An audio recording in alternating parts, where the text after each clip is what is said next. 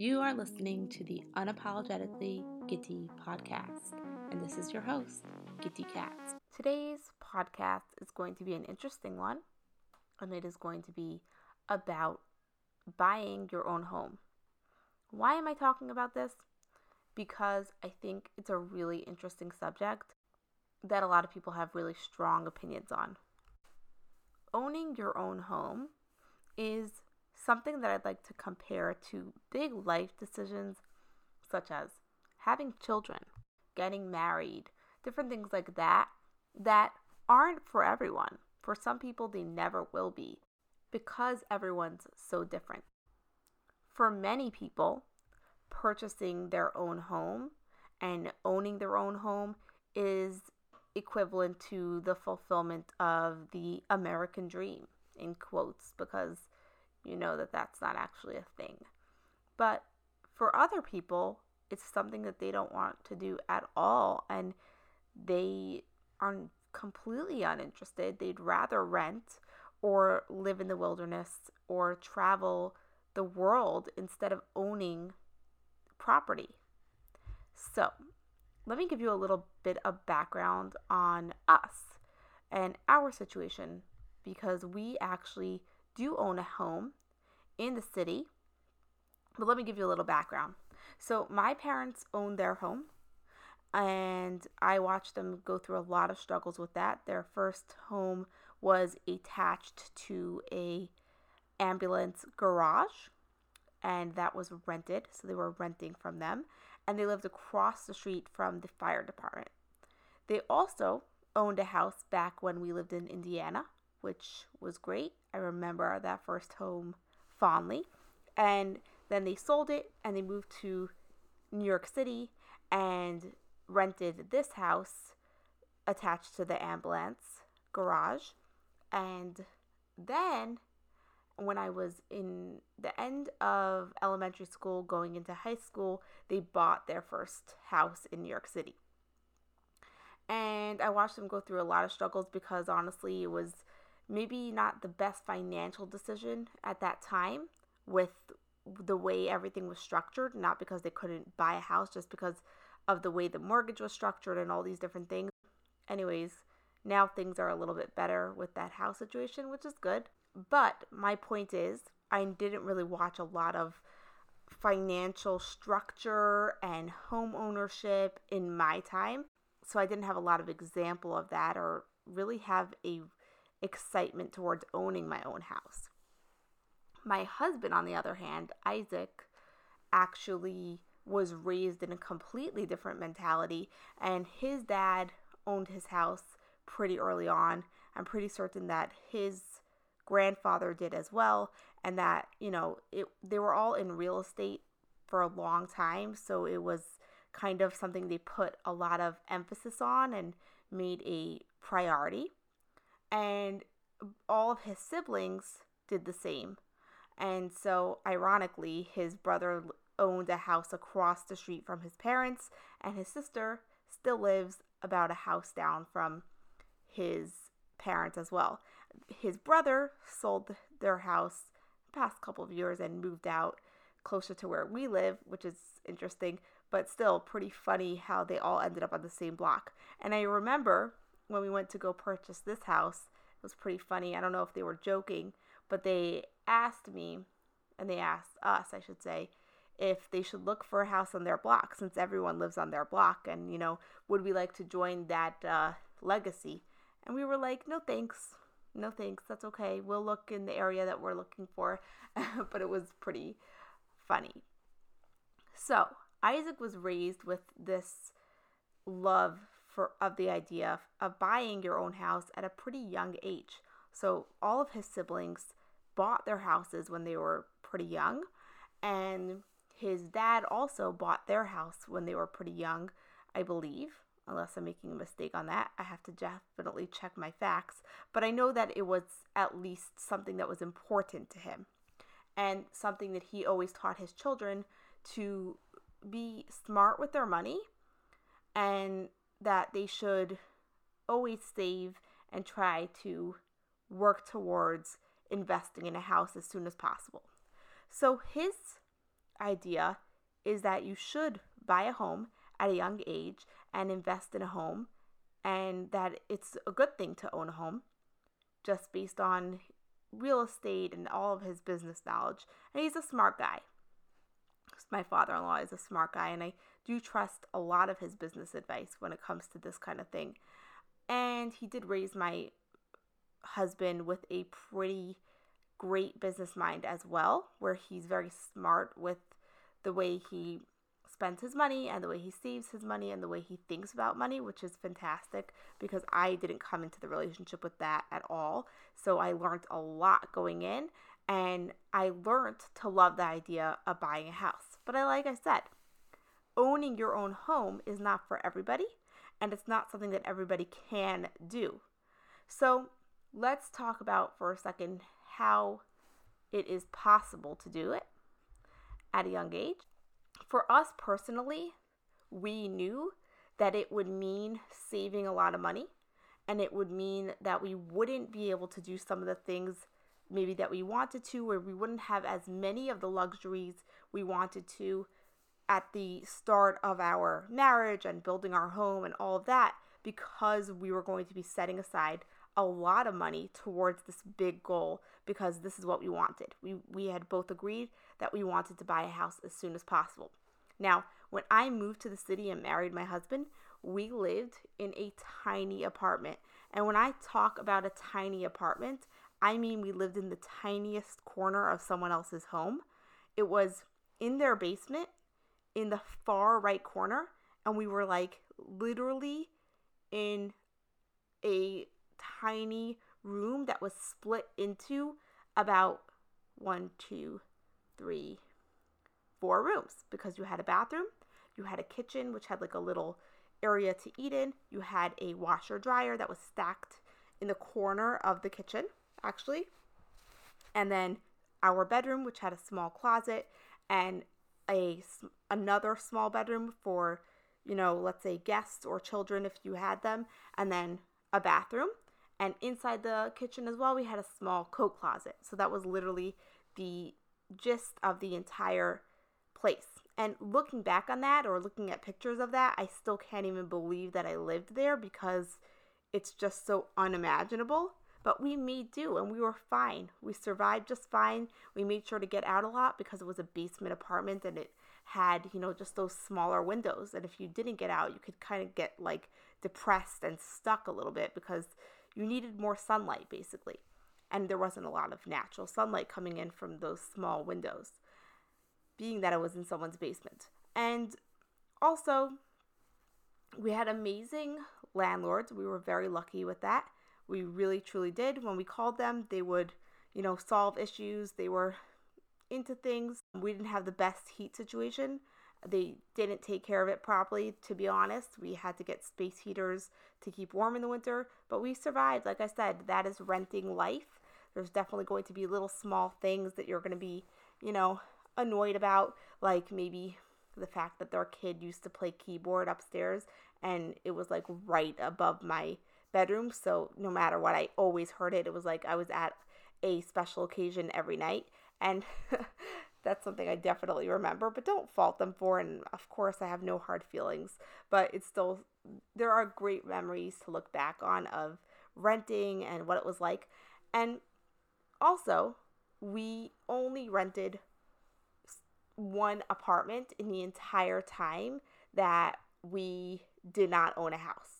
So, between the time of living in the city together, we rented one apartment and then moved straight to this house. So we lived at that apartment for five years and we had our first son there as well. When he was born, he went home to that house with us and he grew up there and he lived there till he was five, till we moved into this house. And he doesn't even remember that old apartment. When we look at old pictures, he says, Wow, we lived here. Or sometimes when we drive through the old neighborhood, I'll show him and I'll say, We lived around here. Wow, that's so cool. And stuff like that. But he doesn't really remember it. And I think that that is something that's interesting as well with the psychology of it all is that your kids, if you are raising them in an apartment or you move them out somewhere, they will remember wherever you put them and maybe they take it for granted. You know, I always remind him that we lived in an apartment. I remind both of my children that we, we lived in an apartment and then we saved money to move to a this this house that we live in right now. And it's important to teach our kids this because this is what's going to instill in them that choice later on when they're ready to buy their own houses, which I can't even imagine because that's it just sounds ridiculous, but it'll come sooner than I think, I'm sure. But at the same time, it's important to instill that in them so that when they get to that point and they're ready to go buy their own homes, they too have that choice. And they know the ups and downs, the pros and cons. They see it from the point of view of what their parents are putting an emphasis on, just like Isaac's parents did, and just like I, you know, received different ideas and information from watching my parents with their home. So, anyways, what exactly am I trying to tell you? I'm trying to tell you that moving into that apartment, we knew initially that we were going to have to make some sacrifices in order to be able to buy a home in the future whenever that was going to be. We didn't have a set goal of when it was going to be. We didn't have like a, a date of when it had to be either, but we just knew that we wanted it to happen and we made a plan to try our best to work towards saving the money and to be careful with our spending. So we were very, very careful. And sometimes it caused friction because for me, I wasn't used to that. I wasn't used to that idea of saving, saving, saving. But looking back on it, first of all, I'm grateful that I did. And I'm grateful that I didn't do those short term things that made me happy for a second and now have this long term thing that I've invested in because of it. But also, looking back on it, I realized that it was a far better decision to do and that it worked out really well and it wasn't like we had intense friction all the time. It was something we agreed on, but there were small situations where I wanted to maybe buy something or go out somewhere. And it was impossible because we knew we had this certain budget set aside of what we wanted to put aside every month. So it would make me a little unsure of the plan for a minute, but at the same time, we were all in on this plan together. So, like I said, we weren't arguing every day. It was just that we didn't completely plan it out penny to the penny. Let's just put it that way. So, how did we afford our house? Well, first of all, we rented a very tiny apartment, like I mentioned earlier, and we paid very low rent. And that is because when we moved in, the rent was very low. I think it was only at the four year mark that they raised us a little bit, and we negotiated with them, so it wasn't even that much. And so, therefore, because we had such a low rent, we were able to save a lot more. Now, I also always remember this, and this is something that's stuck out to me, is that we used to write our rent checks straight to our landlord's mortgage company. We were paying their mortgage. And it stuck out to me that I was paying someone else's mortgage. And I kept thinking to myself, if I'm paying someone else's mortgage, shouldn't I be paying my own mortgage? So for five years, we paid someone else's mortgage so that we could then pay our own mortgage. So that was the number one thing was we found an apartment that had a very low rent. And we made sacrifices where that was concerned where i had a lot of friends who had very large apartments with a lot of fancy ins and outs and things. And did i look at it and think it was cool? Probably. But i was also happy that I had made this choice because it was worth it to me, especially at a time that I didn't have chil- children or I didn't have more than one child at the time. So it just made sense for the space that it just worked. It didn't really matter that much. And so that was the first thing. The second thing was the sacrifices we made where lifestyle is concerned because we did have a lot of friends who were hanging out a lot and doing what young unmarried or newly married people typically do when they aren't working towards a huge financial goal like we were. So, keep in mind the fact that I was 18 years old when we got married. So, I was 23 years old when we bought our first house. And Isaac is four years older than me. So he was 27 years old. I'm terrible at math, so if I messed that up, I apologize. I literally counted that on my fingers.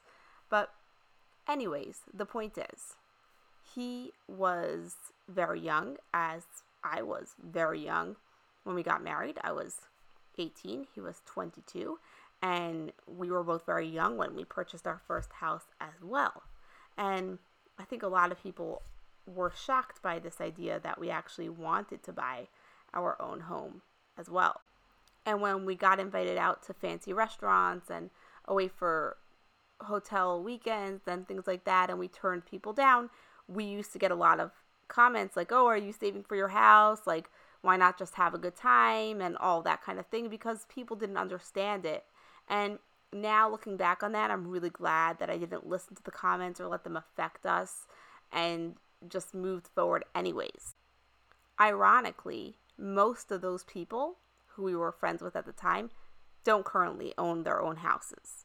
And I don't say that in spite. I don't know what their situations are or if they ever wanted to buy a house.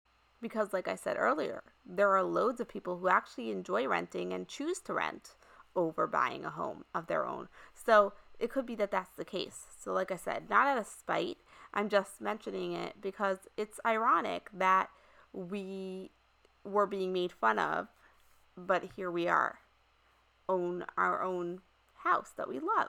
So it worked out well. Now, that meant, though, that we did need to sacrifice. Did we never enjoy ourselves? No, we did go out to eat at restaurants for birthdays and we did a lot of special things. We went to hotels for the weekends and did lots of fun things. We went to Puerto Rico for our honeymoon. We certainly still enjoyed our life. We just made small sacrifices and chose very carefully when it came to shopping at the mall or going out or whatever it might have been. Once we had saved up a good amount of money, an amount that we felt would be doable where house hunting was concerned, we made the decision of where we wanted to live. And we had actually had this neighborhood in mind for a long time just because we liked the neighborhood. We knew a couple of people out there. Isaac had lived out there for a while, like on weekends before he met me, even. So we knew the neighborhood. We liked it out here. And we decided that that was going to be the place we searched first.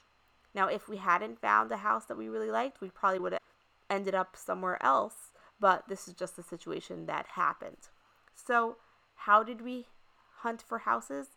Well, we pretty much got the local papers, looked up which houses were for sale, and then we would spend every single Sunday for weeks and weeks and weeks and months searching and looking at houses and going to open houses. That was the only way that we were actually going to find the one. And we looked at a lot of houses and we looked at a lot of houses that were not a good fit and we didn't give up because if we had, we wouldn't have found this gem of our home that we have now. So, and it's pretty interesting the way we did discover this home because it wasn't even for sale. It wasn't even listed on the listings online, it wasn't listed in the paper, and it didn't even have a for sale sign outside. But what happened was we actually were on the block and looking at another house that was definitely not going to be the one. It was very clear immediately walking in that it was not the one. But we talked to the neighbors because we're just super friendly like that. And he mentioned that he had spoken to a neighbor recently who mentioned that he was probably about to list his house and move out. And so we actually walked right over to their house, knocked on their door, and asked them if they were selling their house. And they said yes, they actually were probably going to sell their house and that we should call them next week and that they'd show it to us and all this stuff. And so we set it up. We looked at the house. It was perfect. It was literally perfect. We couldn't believe it. We were shocked because it was such a great find. The price was perfect and there was some fixes that needed to be made. We had to have a vision going in for what we were going to need to do, but everything was pretty perfect. The way it worked out was definitely divine intervention, I would say. And that's just my opinion. So we've now lived in this house for about five years, and I would say that it is still a pretty perfect ha- home for us. Will we ever move out? Probably we do have bigger goals. We will always have bigger goals of where we want to live and all of that. But we still do love this house and it still does have a special place in our hearts. So that is the story of our home buying experience and why we wanted to buy our house and how we bought our house and where our psychologies and mentalities came from of why we ever even wanted to buy our house in the first place, how we managed to pull it off and all of that. And next week, in next week's podcast, I will talk about the pros and cons of buying a home because even though I personally own my home, I'm not going to be naive enough to say that there aren't any cons. Owning my own home, I can see the cons even more perfectly, even more clearly, and tell you that there are things that I dislike about it, in fact, that I will lay out for you. So we will go over all of that in next week's podcast, and I look forward to doing that. And now, I just want to thank all of you listeners who tuned in to the Unapologetically Gitty podcast today. And I will be back with another one next week, so stay tuned. And if you found value in any of this, please do share with your friends on Instagram and Facebook and subscribe so you don't miss any of my podcasts in the future.